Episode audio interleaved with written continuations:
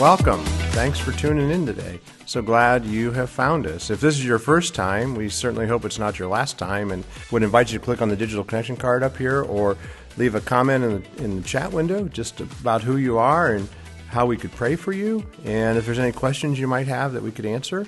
And if this is your spiritual home, we say welcome to you and are grateful too that you've tuned in to be part of our weekend experience here online. It was a beautiful Sunday last week as we celebrated the resurrection of Jesus all sorts of great things happened in the space here. And I hope your day was encouraging. Wanted to share one fun picture.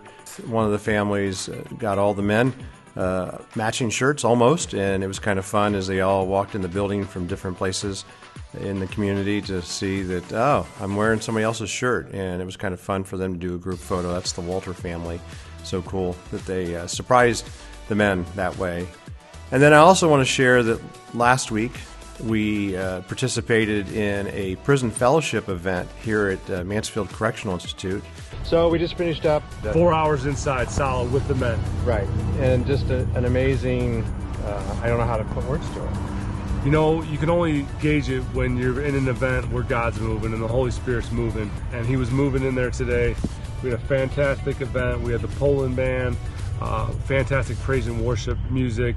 And then we had Johnny Irish in there who was incarcerated for 32 years. That's crazy. Been out for five. Right. Solid Christian brother that just gave a outstanding testimony, inspiring the men. And then well, we had Pastor Lintrell. Lintrell. Who was incarcerated here at Mansfield Camp. Right, that's just amazing too. The story of how God used his story. Yeah. And even even Johnny's story to come back and the encouragement I think that offered the guys. And for me, it was amazing just to watch the men. I mean, I'm humbled by the fact that I've only, I think, had eight hours inside, and yet the men that I've gotten to know through the academy, it was like I was, you know, they've missed me, and it's yeah. like really, yeah, and it just shows you how much presence. So I'm just really grateful, Lucian, for your leadership and for what we just experienced, and I think it's actually just another thing we've built on. An Ebenezer, yeah. we see how God showed up, but then you know what the future might hold. So yeah, thank you.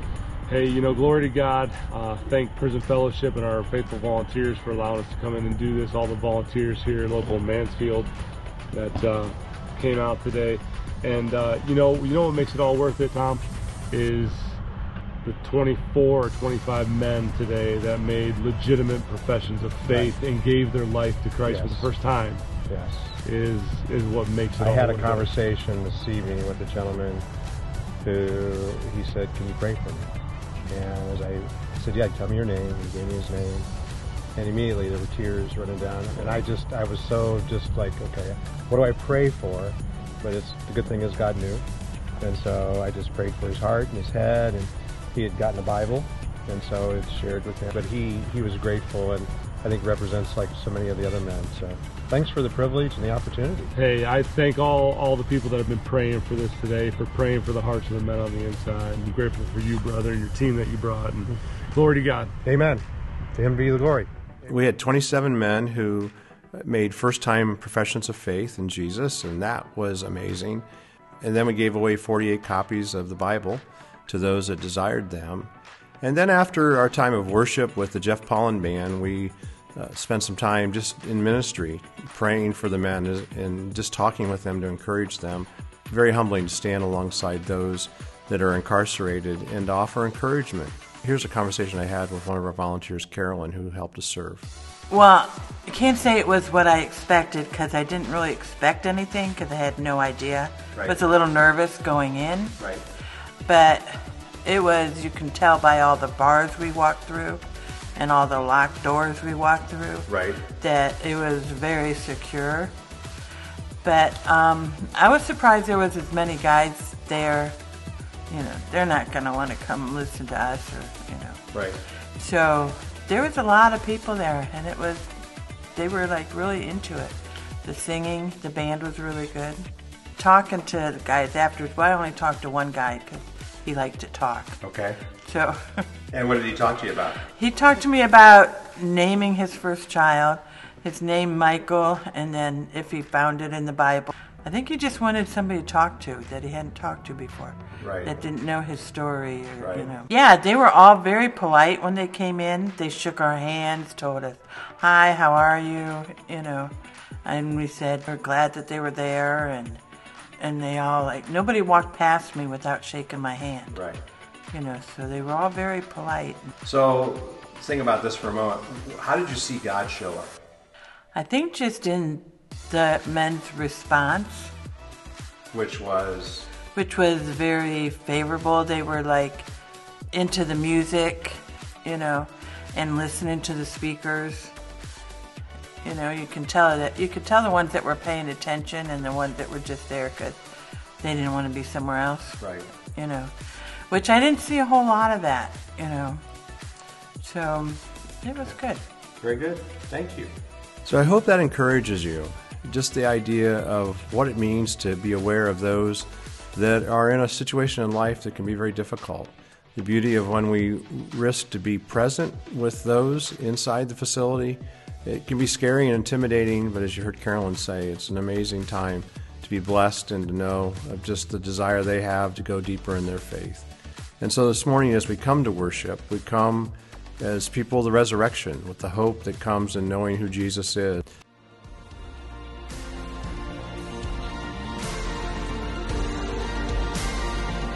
We're beginning the second week in a series of what I'm calling "Got Doubt?" question mark because I know last week when we just think about all the beautiful things that took place, uh, the amazing decisions that I heard from many of my pastor friends as people came to church, people who were encouraged about their faith journey, many people who making professions of faith, even like our friends at the uh, Mansfield Correctional. So I'm grateful for what God has done in this season, even now, 2,000 years later, to bring the hope of the gospel to bear as we share the hope that Jesus gives us in the promise of the resurrection. I, I do want to say, though, that I think, and part of the reason I want to do this series is just in the things that I'm seeing out there, in the conversations I've had with other pastors, the conversations I've had with the men in prison, uh, the, or the men that I see in jail, or even some of the families I work with who are not in the church, that there is this season that we find right now where it seems as though Christians are deciding not to be Christians. People who have been raised in the church are finding that the church somehow has disappointed them, that people are walking away from these elements of faith who God is, who Jesus is, how the Holy Spirit works in our life. And in my season of having been a youth pastor, I, I, saw it there too. Have seen it in a number of ways. As recently, even some young men that I worked with who grew up in the church have now found themselves in difficulties where they've gotten involved with the court system and are, are serving time in county or serving time in places like ManCI and RiCI here in our community. Just wondering what's going on. I think part of what's happened is that there is just a disconnect between who we are as Christ followers and how we live our life in our communities. There are many people, I think, who have been hurt, particularly by the church. I think this season we find ourselves in that there is a much different understanding of what church is and can be in our culture. And I think it creates spiritual doubts with people uh, and, and also creates a sense of hurt, of disconnect. And so what ends up happening is people are not pursuing a growing relationship with Jesus. They're, they're actually walking away from the faith and they're doubting who God is. What I would like to do today is to ask you to be open minded with me. And I want us to consider how we, as followers of Jesus, how we might be getting some of the things wrong in terms of how we think our faith is supposed to be practiced. And that maybe we could do better with that. One of the stories we know well from Scripture, you've heard it before, is the story out of Matthew 14. It's a crazy night. The disciples are in a boat on the lake, and, and it's when Jesus walks on water. You know what? The disciples are freaked out, at least, if not best, and, and there's some craziness going on as they see it. And what does Jesus say to them? He says, Don't be afraid, it is me. And then out of that story, we, we see our friend Peter here in verse 28. It begins, Lord, if it's you, Peter replied, tell me to come to you on the water. Come, he said. And then Peter got down out of the boat, walked on the water, and came towards Jesus. But when he saw the wind, he was afraid and beginning to sink, cried out, Lord, save me. Immediately, Jesus reached out his hand and caught him. You of little faith, he said, why did you doubt? That's uh, 28 through 31 of chapter 14. How about you? Have you had spiritual doubts? I think for many of us, we all have, uh, given the season of life that we've had to push through in many different ways. Uh, each season brings its opportunity for us to wrestle through God, are you going to show up? Or God, how do we find you in the midst of this messiness? Uh, so I want to talk to two different kinds of people today. One, those that are doubting, that are actually struggling with trying to understand where their faith is and what's going on. And then I want to say to those is that your doubts don't disqualify your faith. As we looked last week at Thomas, that I really think Thomas was asking just the hard questions and how beautiful it was that Jesus met him in that moment, in that resurrection moment where he allowed him to touch the nail scars and to touch the hole in his side. And, and then Thomas confirmed in his own mind his faith. And then I also want to talk to those of us that are trying to help people who find themselves in a season of doubt. So, one of the big ideas, if you will, as we think through this together today, is that doubt is not the enemy of our faith. Rather, the doubt is often an invitation to a deeper faith.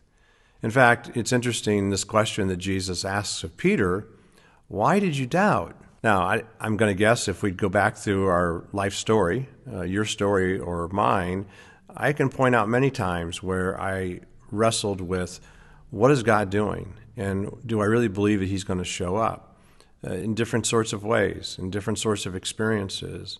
And yet, I think as I've talked to dozens of people and have asked them the question, why do they doubt? For many of them, it's because they have questions, deep questions about life that they just can't answer. They can't get their mind around it. For some, it may be an apparent contradiction that appears because of maybe reading an article, or maybe it's because of their studies in college, where something of science supposedly disproves what, what we find in the Bible.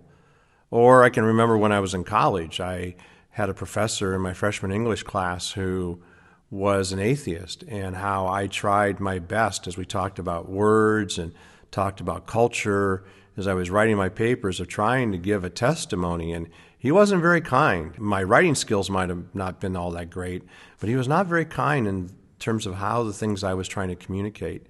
And what I learned later, many years later, it had to do more about his life story and the things he experienced changed the way he saw the world. Or I've had conversations with others who just can't believe that I would think that Jesus is the only way because there are those people who are sincere in their beliefs. Why is it that following Buddha or being a Hindu or any other uh, religion outside of Christianity that isn't it being very narrow to think that Jesus is just the only way? And then, as, as I've said, the idea of pain and suffering, that there is many who can't reconcile in their mind how a loving God would allow uh, this to exist. And when you think about just the world news today, the terrible things that have taken place in Ukraine, or you think about the terrible shootings that took place in Nashville just last week, or you think about the kids who are in third world countries that are starving because of poverty. There's all these things that can really cause deep questions about where is God in the midst of that, and really doubt uh, what good God can be. And yet, I think too, on a personal level, if we lean into it, there's probably been times where you've experienced uh, someone, a loved one, who is uh, facing cancer and they died, or or maybe as a child, as you were growing up, your parents got divorced, and just wondering where is God in the midst of that, or maybe it's because you've got a hurt you can't resolve because there may have been somebody at your church growing up who failed and somebody that you loved and respected and, and who let you down. I can remember when I came to faith in high school, there were a couple of my brothers in the faith who I really struggled with some things in terms of their behavior, uh, partly because I was new to the faith, and both of these individuals had issues with uh, drug addiction at that time. And I didn't know what to do with that. They would show up at Bible study on Thursday and then would get high on the weekend. And I just had a hard time wrestling with that. And that caused doubt for me. And then there's also those that have come around us where we've seen uh, families that have been active in our churches. And then somehow life goes south and a divorce ends up happening. And it just doesn't make any sense.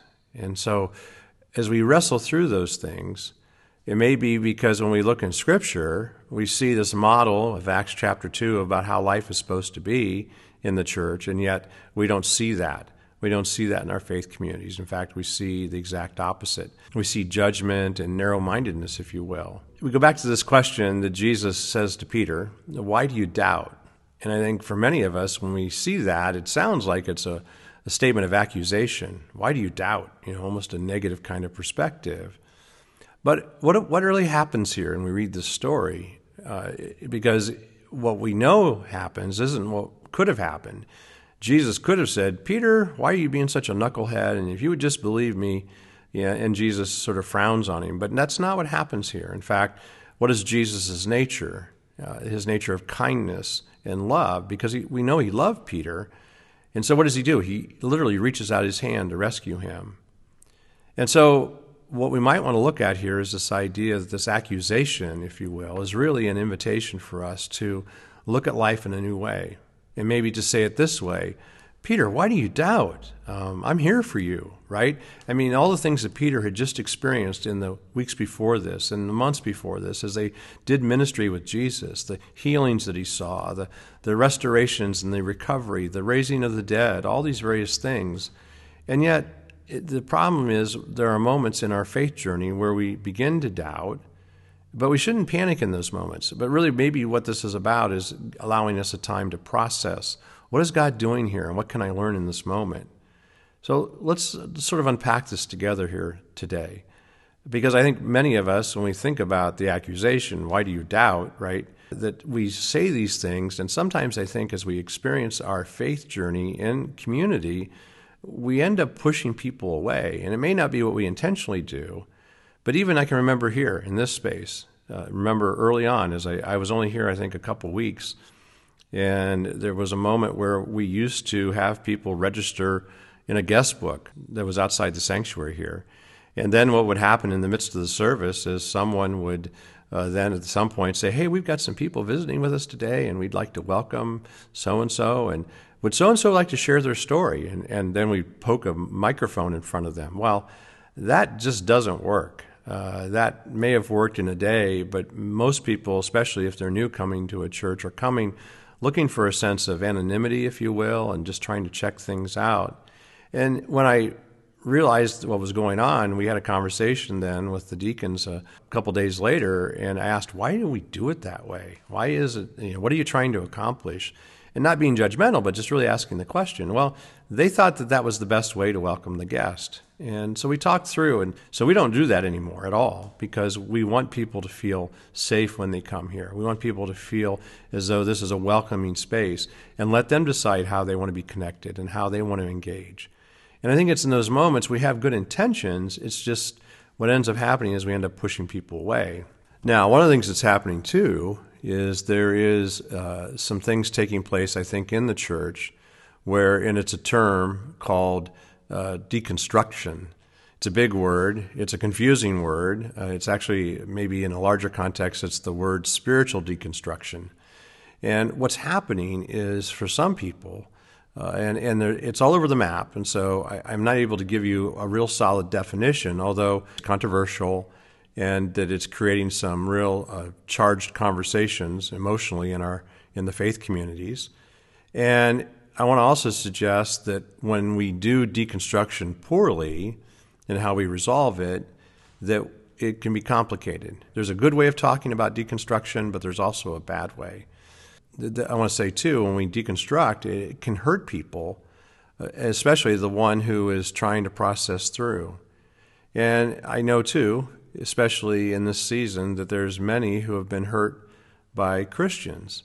And that when you get hurt by one Christian, we may tend to get bitter at all Christians, or the idea of what happens in our relationship with, with the churches. And so we just tend to throw everything in one group, not realizing that not everyone thinks that way. And there's some pastors I know who are very narrow right now, who are preaching against the idea that you really can't question your faith that if, if, you're doing that, it's because you you lack understanding. Well, I, I, think there is an example here from Scripture we can look at that maybe can help us better understand how to ask the right kinds of questions.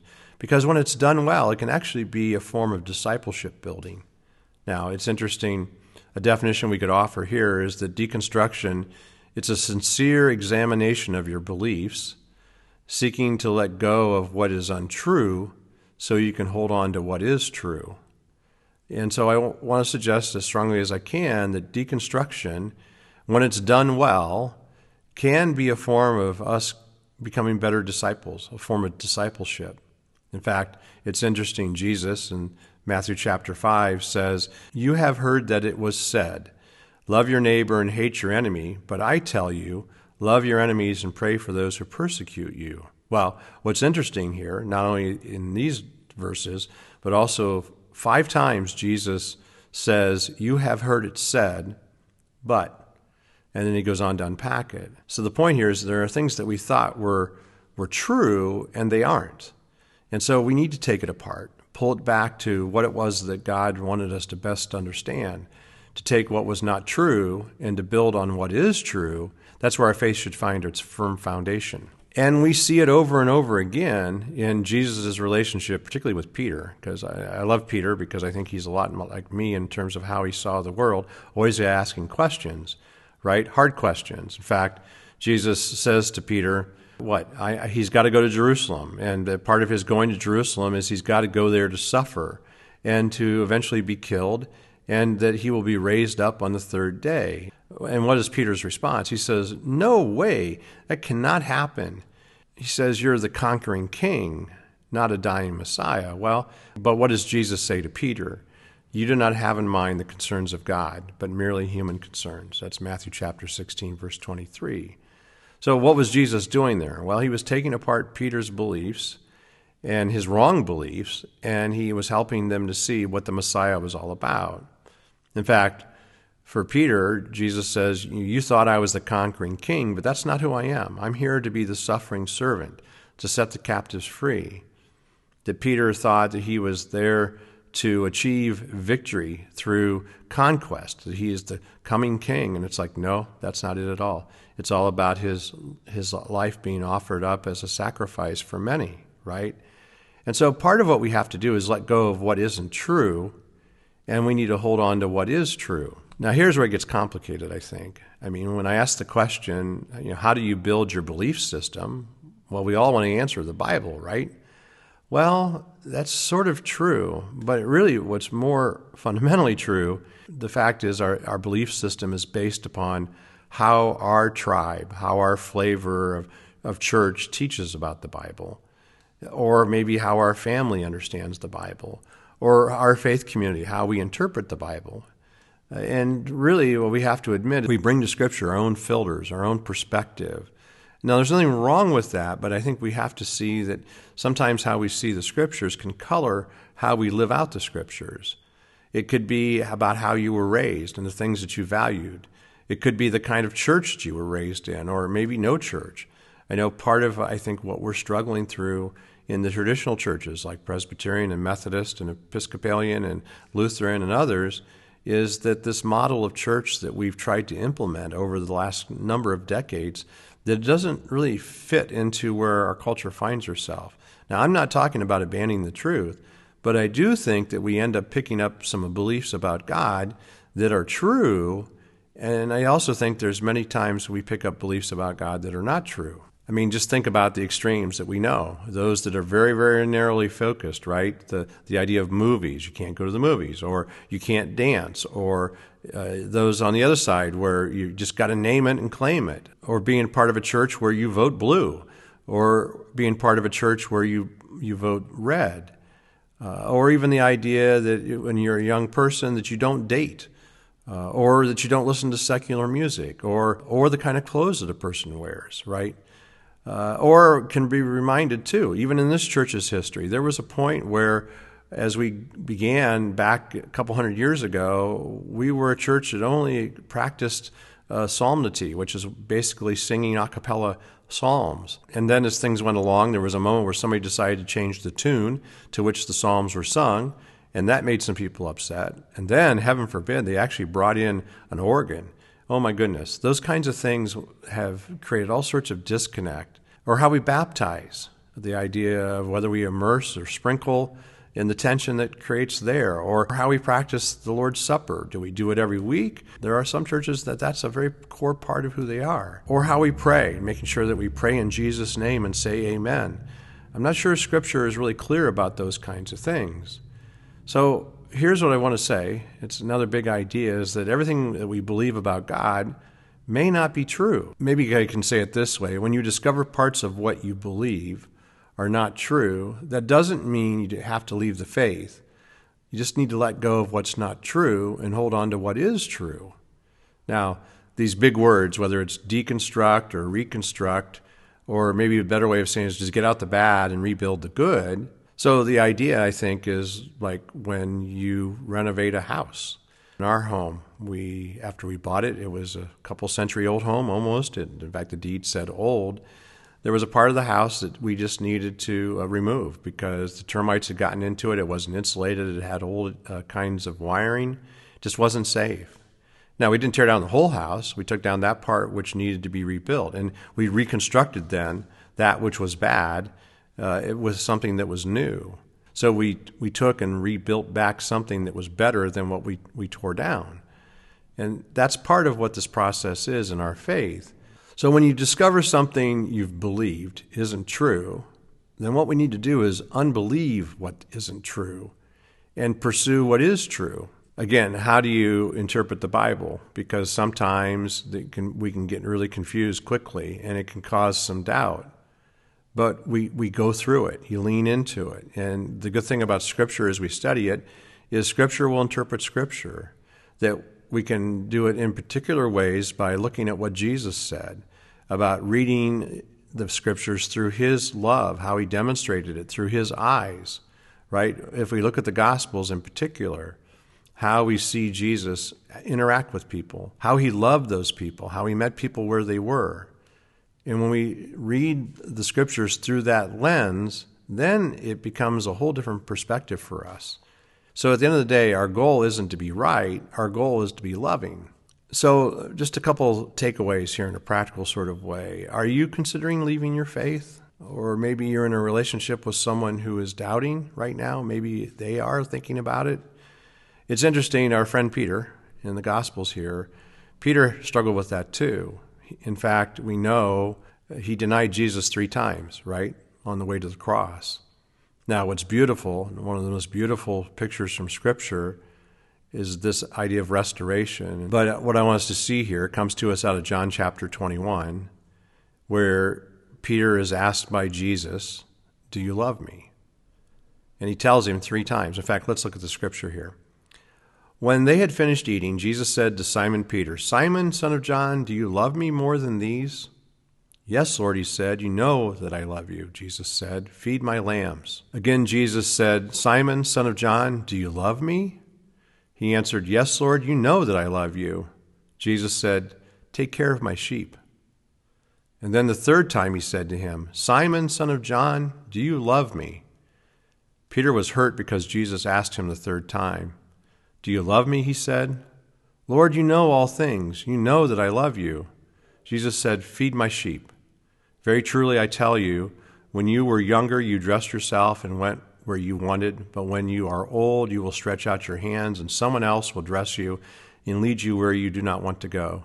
Jesus said this to indicate the kind of death by which Peter would glorify God.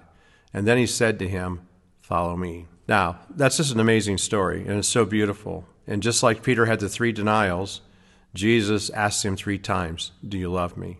It's a restoration. And if you're Peter, you have to wonder what, what was taking place in that moment, even as it says that he was hurt. But do you know what happened just a few days later? Who, who did God tap to preach at Pentecost? Well, it was Peter. And how many people were saved on that day? 3,000. Wow. And that's just a beautiful story. It was Peter who, whose faith was built after having been in a season of doubt.